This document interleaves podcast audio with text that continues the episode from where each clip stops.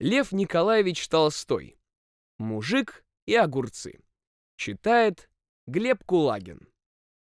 Пошел раз мужик огороднику огурцы воровать. Подполз он к огурцам и думает, вот дай унесу мешок огурцов. Продам. На эти деньги курочку куплю. Нанесет мне курица яиц, сядет на седочкой, выведет много цыплят.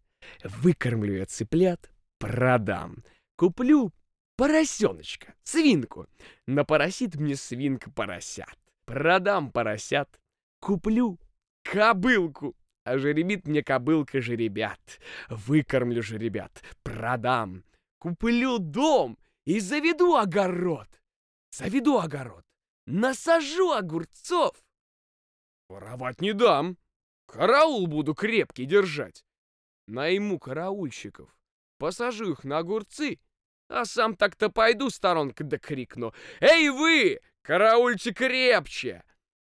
Мужик так задумался, что и забыл совсем, что он на чужом огороде, и закричал во всю глотку. Караульщики услыхали, выскочили и избили мужика.